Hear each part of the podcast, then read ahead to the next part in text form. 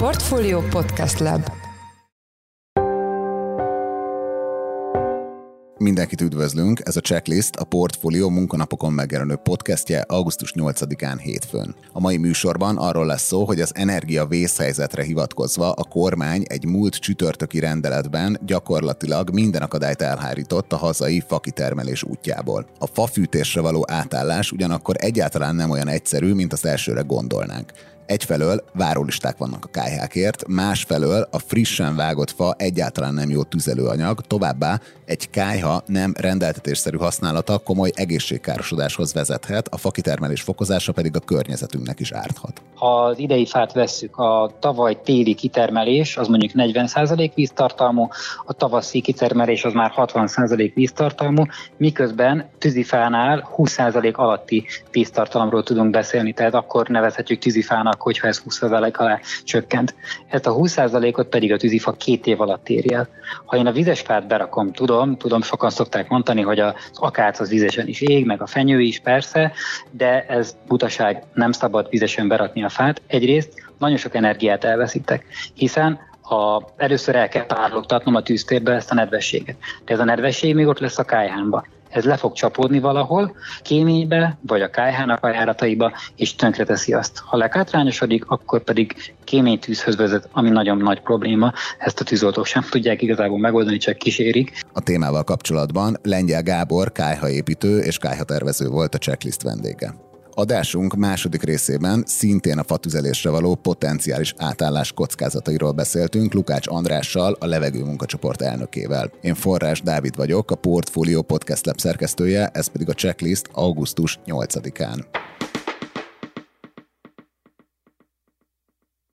Energiavészhelyzet van, ezért a kormány szerint indokolt szinte minden akadályt elhárítani a fakivágások elől, hogy legyen megfelelő mennyiségű tűzifa idén a hideg hónapokra. Szakmai oldalról azonban ezzel a lépéssel több gond is van. Egyfelől a fatüzelésre való átállás egyáltalán nem megy egyik napról a másikra, az idén kitermelt fa pedig egyhamar nem lesz jó minőségű tüzelőanyag. A témával kapcsolatban itt van velünk Lengyel Gábor, kájhaépítő és kájhatervező. Szia Gábor, üdvözöllek a checklistben. Szia, üdvözlöm a hallgatókat! Első kérdésem, hogy mennyi megkeresést kapsz a rezsidíjak emelésének bejelentése óta a fatüzeléses kályhák telepítésével kapcsolatban? Hát gyakorlatilag folyamatosan cseng a telefonom, olyan szinten, hogy gyakorlatilag pont a napokban privát ismerőseimnek készítettem egy külön videósorozatot, hogy nagyjából mindenkinek tudjak válaszolni a kérdéseire, mert gyakorlatilag nem győzöm egyszerűen a telefont fölvenni és mindenkinek elmondani egyesével, hogy na mit is és hogyan is kellene most eh, tenni. Hát akkor köszönjük, hogy most így a checklist hallgatóival még kivételt teszel. Akkor az első lényegi kérdésem az lenne, hogy ha valaki új fatüzelésű kájhát szeretne beszereltetni, akkor milyen költségekkel számolhat? Először is fontos ez tisztáznunk, hogy három fő típusa van a fatüzeléses készülékeknek.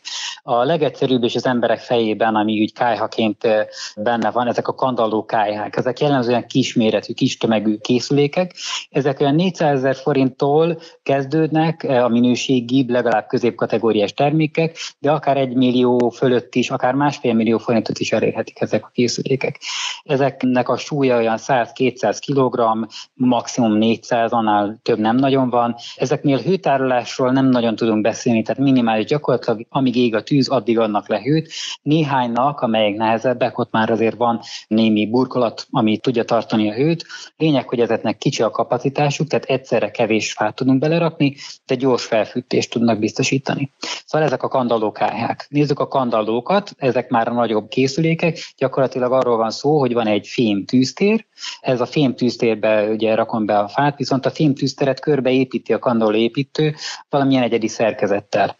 Van egy-két készülék persze, ami szériatermék, de most ezekre nem mennék bele. Ezeknek az ára az egyedi építésű kandallóknak olyan másfél-két millió forinttól fölfelé van. Két altípusát különböztetjük meg nekik, a légfűtő és a hőtárolós kandallókat. A légfűtők értelmszerűen gyorsan megmelegítik a lakótér levegőjét, de egy mai alacsony energiaigényű házba erre ritkán van szükség, emiatt gyakorlatilag nálam az építések 95%-ában hőtárolós kandallókat építünk, ezek már nagy részt eh, hasonlóan tudnak működni, mint a cserépkályhák, nem olyan hosszú hőtárolással, de egy 8-10 órás hőtárolást tudnak például biztosítani, és ebben az esetben a kandallónak egy sugárzó hője van, illetve kombinálható légfűtése. építéssel is. Tehát ezek voltak a kandallók. Ezeknek a súlya az olyan legalább 400, inkább 600 kg, egy-két tonnát, hát azok már nagyon extrém, az már tényleg ilyen egyedi hőtárolós építésről beszélhetünk. És akkor vannak a kájhák, ide sorolnám tömegkájhát, sempekájhát, téglakájhát, a légréses vagy kéthéjú kájhákat, tehát bármit, ami nagy, ami ugye az emberek fejében van, hogy na, akkor nagymamánál is volt egy ilyen. Ezeknek megvan a mai modern megfelelője, nagyon jó hatásfokkal, nagyon környezetbarát működéssel, minimális szennyezőanyag kibocsátással. Ezek a készülékek szintén másfél-két millió forinttól kezdődnek. Hozzá kell tenni, hogy itt ha csempe, tehát teljesen csempeépítésű falazatú készülékre gondol az ember, akkor ott csak a csempeanyag 6-700 ezer forinttól fölfelé, de van olyan, aminél 1-2 millió forint, hiszen ezek a csempék egyedi gyártású, különleges, akár iparművészeti alkotásokról is lehet szó. Ezeknél a készülékeknél nagyjából egy tonna körül indul ugye a súly, de akár lehet 4-5 tonna is, és itt a hőtárolás jelentős, itt 12-24, de a tömegkályháknál vagy a nehéz építésű kályháknál akár még ennél hosszabb hőtárolásról is beszélhetünk, természetesen a lakótér hőveszteségének függvényében. Tehát nyilván egy jól hőszigetelt házban működnek ezek az értékek, egy szigeteltlen régi 70-es években épült kádárkockában ez sokkal rövidebb idő. Szóval nagyjából így ez, ez így a 6000-es készülékeknek a repertoárja. És hogyha valaki egy új készüléket szeretne otthon beszereltetni, akkor mi az, amire különösképpen figyelnie kell a telepítésnél, bármelyik megoldást is választja? A legegyszerűbb és a legfontosabb, hogyha mondjuk egy új építésű házról van szó, akkor már a tervrajzok megszületésénél vonjanak be egy kájhaépítőt, aki megtervezi ezt az egész készüléket.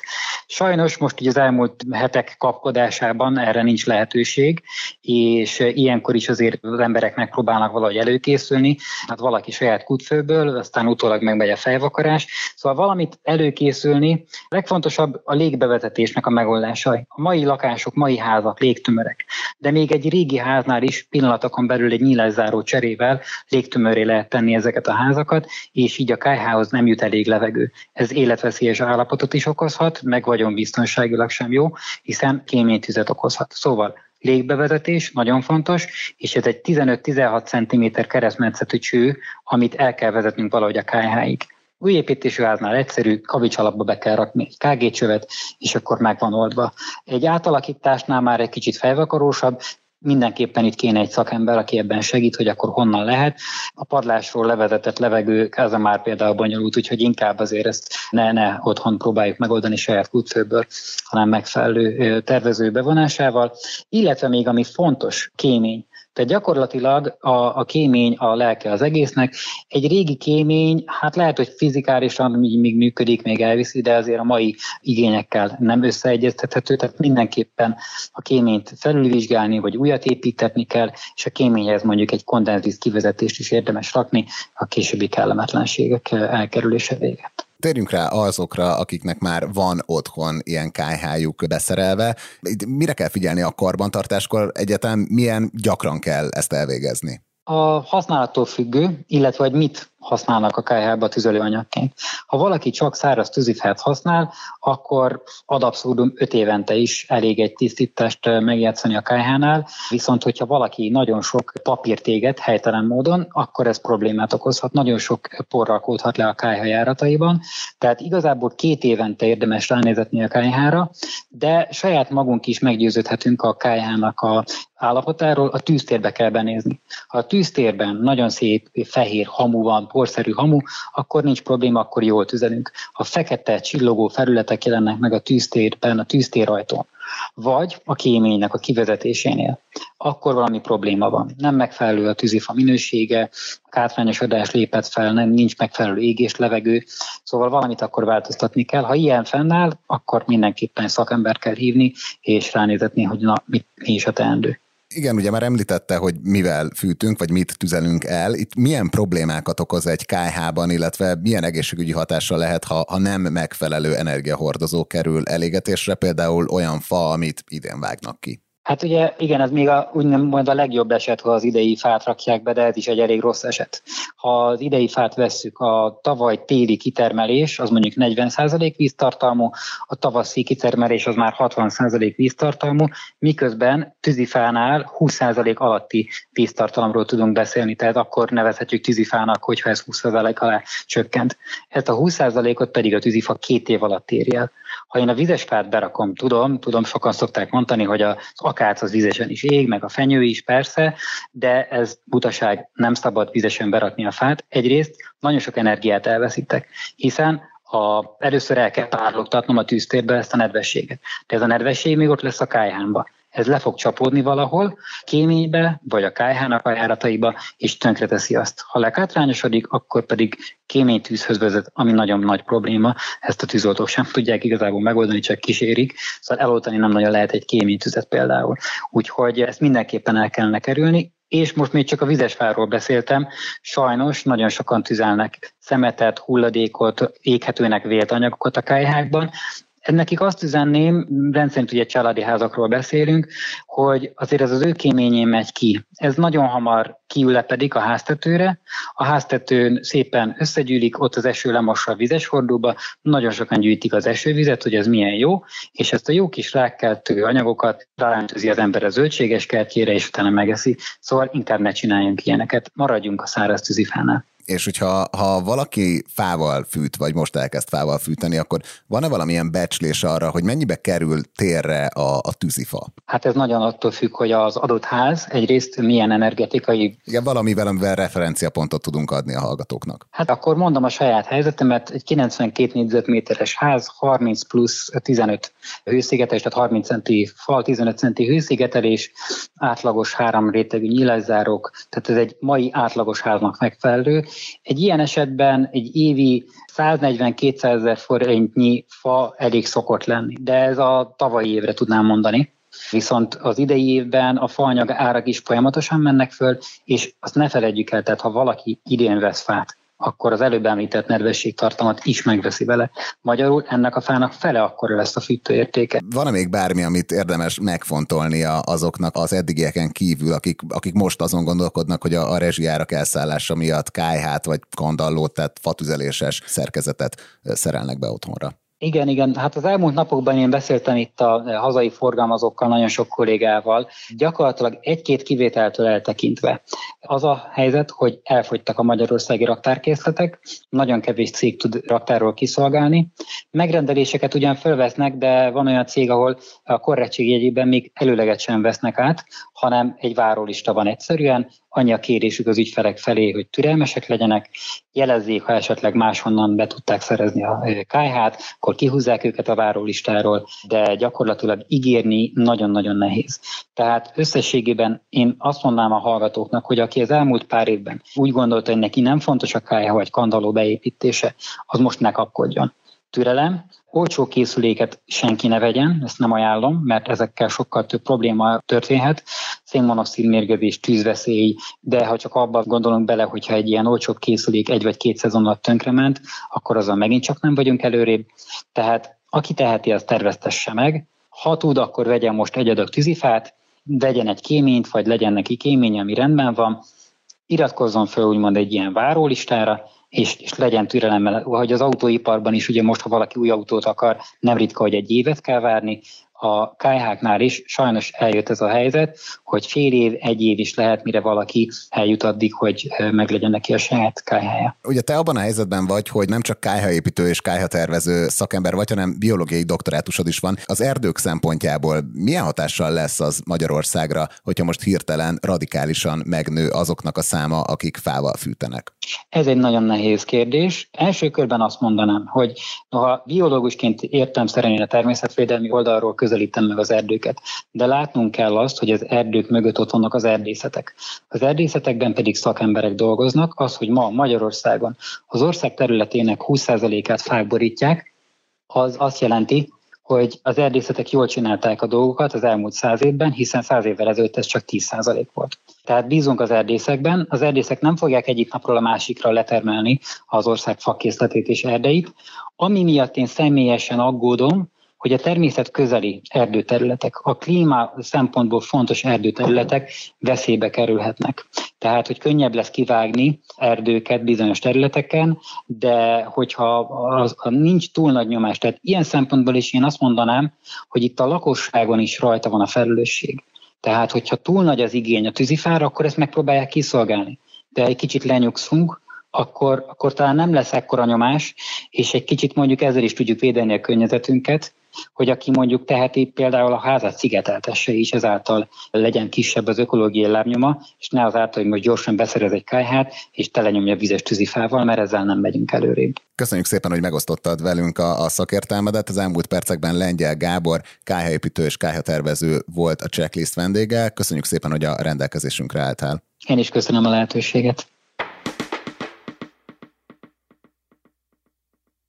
Maradunk mai egyetlen témánknál, a fatüzelésre való potenciális átállásnál. Ezzel kapcsolatban itt van velünk telefonon Lukács András, a levegő munkacsoport elnöke. Jó napot kívánok, üdvözlöm a checklistben! Jó napot kívánok, üdvözlöm a hallgatókat! Első kérdésem, hogy milyen veszélye van annak, ha valaki nem jó fával fűt az egyén szempontjából, vagy hát a család szempontjából, és szélesebb kontextusban egy, egy település tekintetében? Jelentősen növekedni fog a légszennyezés, hiszen amikor vizes fával fűtenek, akkor sokkal több szennyezőanyag kerül a levegőbe, mint ha száraz fát égetnek, és az energia nagy része a víz melegítésére megy el, víz gőzé alakítására, és ennek során igen komoly mennyiségű szennyezőanyag kerül kibocsátásra. Egyébként ez a módszer rendkívül energiapazarló, hiszen sokkal több fát kell elfűteni ahhoz, hogy ugyanazt a hőmérsékletet elérjük. Már a száraz elégetése is igen komoly légszennyezéssel jár. Ha egységnyi energia előállításására vetítjük, akkor azt láthatjuk, hogy a fa tüzelés által kibocsátott eh, szennyezőanyagok, itt elsősorban a rendkívül egészségkárosító apró részecskékre gondolok, sokszorosan meghaladják azt, akár ezerszeresen meghaladják azt a mennyiséget, mint amint egy régi elavult dízel autó kifufogó csövéből jön ki. Hogyha ezt el akarjuk kerülni, már mint azokat a következményeket, amikkel akkor nézünk szembe, hogyha nem megfelelő tűzifával fűtünk, akkor mire kell a legjobban odafigyelni, mielőtt valaki tűzifát vásárol? Nagyon fontos lenne egyrészt megfelelő minőségű fát vásárolni, erről részletes tájékoztatás van számos helyen, többek között a levegőmunkacsoport honlapján, de a Nébi honlapján és egyéb honlapokon, a fűcsokosan.hu honlapon is. Azon kívül nagyon fontos az is, hogy száraz legyen a fa, tehát mondjuk 10-20 százalék közötti víztartalom legyen. A kivágott fában ez 50 százalék körüli, tehát messze nem felel meg a követelményeknek emberek. Most egyre többen vásárolnak olyan berendezéseket, tüzelő berendezéseket, amelyekben fát lehet tüzelni, illetve egyes tüzelésű. Ezek a berendezéseknek a nagy része nem felel meg a korszerű követelményeknek, bár még a legkorszerűbb skandináv fatüzelési kályhákból is jelentős mennyiségű szennyezés áramlik ki, de amit itt Magyarországon árulnak, annak a kibocsátása, tehát a fűtés során történő szennyezően kibocsátása sokkal nagyobb, tehát ez az egyik nagy probléma, hogy elavult kályhákat vásárolnak. További probléma, hogy amikor vegyes tüzelésű kályhákat, kazánokat üzemeltetnek, akkor a tapasztalatunk szerint abban mindent betesznek, még a legkevésbé rossz, de az is rendkívül káros, hogyha szénnel fűtenek, az sokkal rosszabb, mint a fafűtés, különösen amit Magyarországon felhasználnak a liglét. Már rég be kellett volna tiltani a lakossági árusítását. Még ennél is sokkal rosszabb, hogy rengetegen égetnek különböző hulladékokat, tehát műanyagot, használt ruhát, gumit, bútorlapokat és így tovább, aminek a hatására rendkívül mérgező anyagok kerülnek a levegőbe. Tehát említettem, hogy a fafűtés is komoly kibocsátással jár, még a szárazfával fűtés is, viszont amennyiben ilyen anyagokat, tehát műanyagot, kezelt fát, stb. tesznek a tűzre, akkor a kibocsátása sokszorosára növekszik. Egyrészt a rendkívül káros apró részecskék kibocsátása akár 40-szeresére azonos tömeghez viszonyítva, a toxicitása, tehát a mérgező hatása pedig akár ezerszerese is lehet a fával fűtésnek. Tehát iszonyú veszélyes mérgek kerülnek a levegőbe.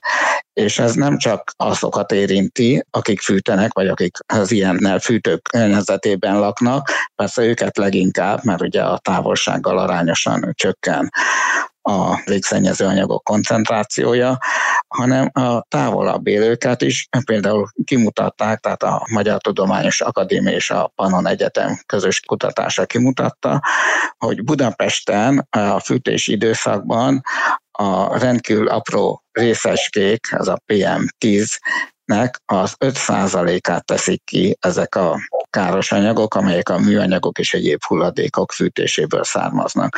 Na most az 5% talán nem tűnik olyan soknak, de hogyha figyelembe veszik, hogy mondjuk a toxicitása az százszorosa vagy ezerszerese a fával fűtésnek, akkor lehet látni, hogy ennek az 5%-nak a mérgező hatása tízszer vagy akár százszor akkora, mint a megmaradó 95 százaléknak. Tehát iszonyú veszélyes az egész országra, mégsem történik semmi az ügyben évek óta ami e, egyébként e, illegális e, alkalmanként akár 300 ezer forint bírsággal is járna, csak a baj az, hogy nincs, aki bírságoljon, mert gyakorlatilag képtelenek erre az illetékes hatóságok.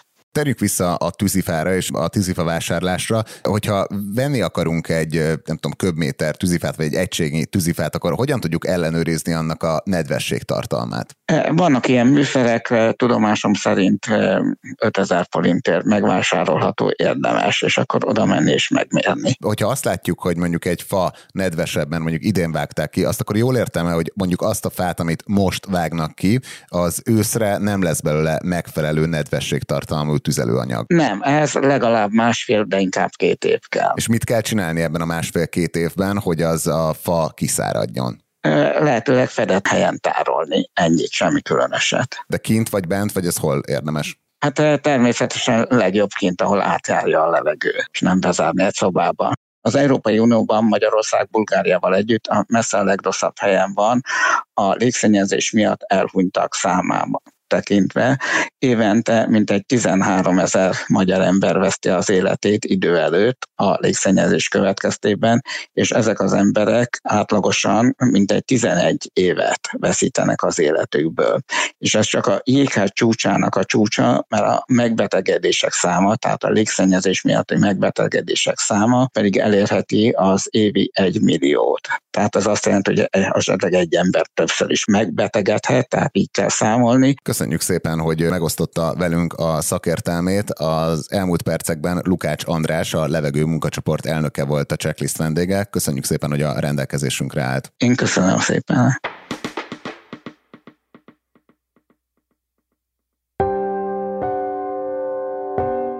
Ez volt már a Checklist, a Portfolio munkanapokon megjelenő podcastje. Ha tetszett az adás, iratkozz fel podcast csatornánkra valamelyik nagy podcast felületen, például a Spotify-on, az Apple Podcast-en vagy a Google Podcast-en. Ha segítenél minket abban, hogy minél több hallgatóhoz eljussunk, akkor arra kérünk, hogy értékeld a Portfolio Checklist podcast csatornáját azon a platformon, ahol követed az adásainkat. A mai műsor elkészítésében részt vett Bánhidi Bálint, a szerkesztő pedig én, Forrás Dávid voltam. Új adással holnap, azaz kedden ötkor jelentkezünk, addig is minden jót kívánunk, sziasztok!